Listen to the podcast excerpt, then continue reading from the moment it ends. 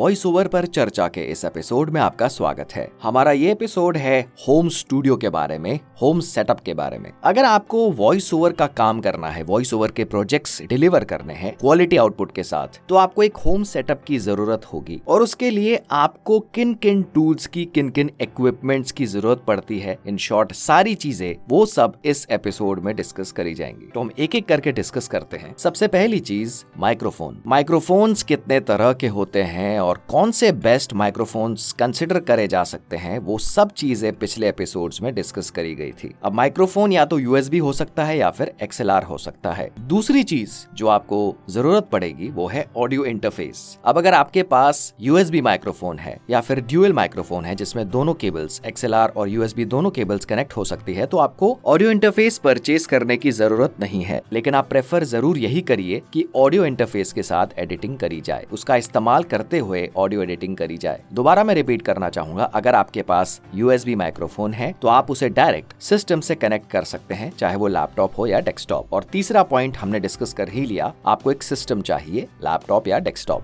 जिससे आप अपना माइक्रोफोन कनेक्ट करेंगे और सिस्टम पे आप रिकॉर्ड करेंगे डी ए डब्ल्यू सॉफ्टवेयर के जरिए। डी ए डब्ल्यू सॉफ्टवेयर मतलब ऑडियो एडिटिंग सॉफ्टवेयर, जिसके जरिए आप ऑडियो एडिटिंग करते हैं। जिस डी ए डब्ल्यू सॉफ्टवेयर के बारे में आपको बताया गया था पिछले कुछ एपिसोड्स में, वो है ऑडासिटी। सबसे बेहतरीन चीज फ्री ऑफ कॉस्ट है और शुरुआत करने के लिए बहुत ही अच्छा ऑप्शन हो सकता है। इन सब चीजों के अलावा माइक्रोफोन स्टैंड, जिसपे आप माइक्रोफोन को प्लेस करते हो। अब या तो वो छोटा स्टैंड हो सकता है या बड़ा स्टैंड होता है, अगर आप खड़े होकर रिकॉर्ड करना चाहते हो। और माइक्रोफोन स्टैंड के अलावा जो आपको चीज की जरूरत पड़ेगी वो है हेडफोन्स। आपको हेडफोन्स की जरूरत पड़ेगी। और हेडफोन्स के अलावा अगर बात करी जाए साउंड प्रूफिंग की, तो इसमें जो मेन चीजें आती है, सबसे पहले अकॉस्टिक्स। अब साउंड प्रूफिंग का पर्पस क्या होता है? नॉइज कैंसिलेशन, नॉइज एब्जॉर्प्शन के अलावा एक हिसाब से एको को कम करना। मतलब अगर आपके आउटपुट में आपकी आवाज गूंज रही है, एको बहुत ज्यादा है, तो वो भी आउटपुट के लिए अच्छा नहीं है। अगर आप ऑडियो क्वालिटी को कंसिडर करो, तो ये सब चीजें जो है ये साउंड प्रूफिंग के जरिए हो सकती है। तो अकॉस्टिक्स आपको बाय करने पड़ेंगे। क्वांटिटी कितनी होनी चाहिए ये आपके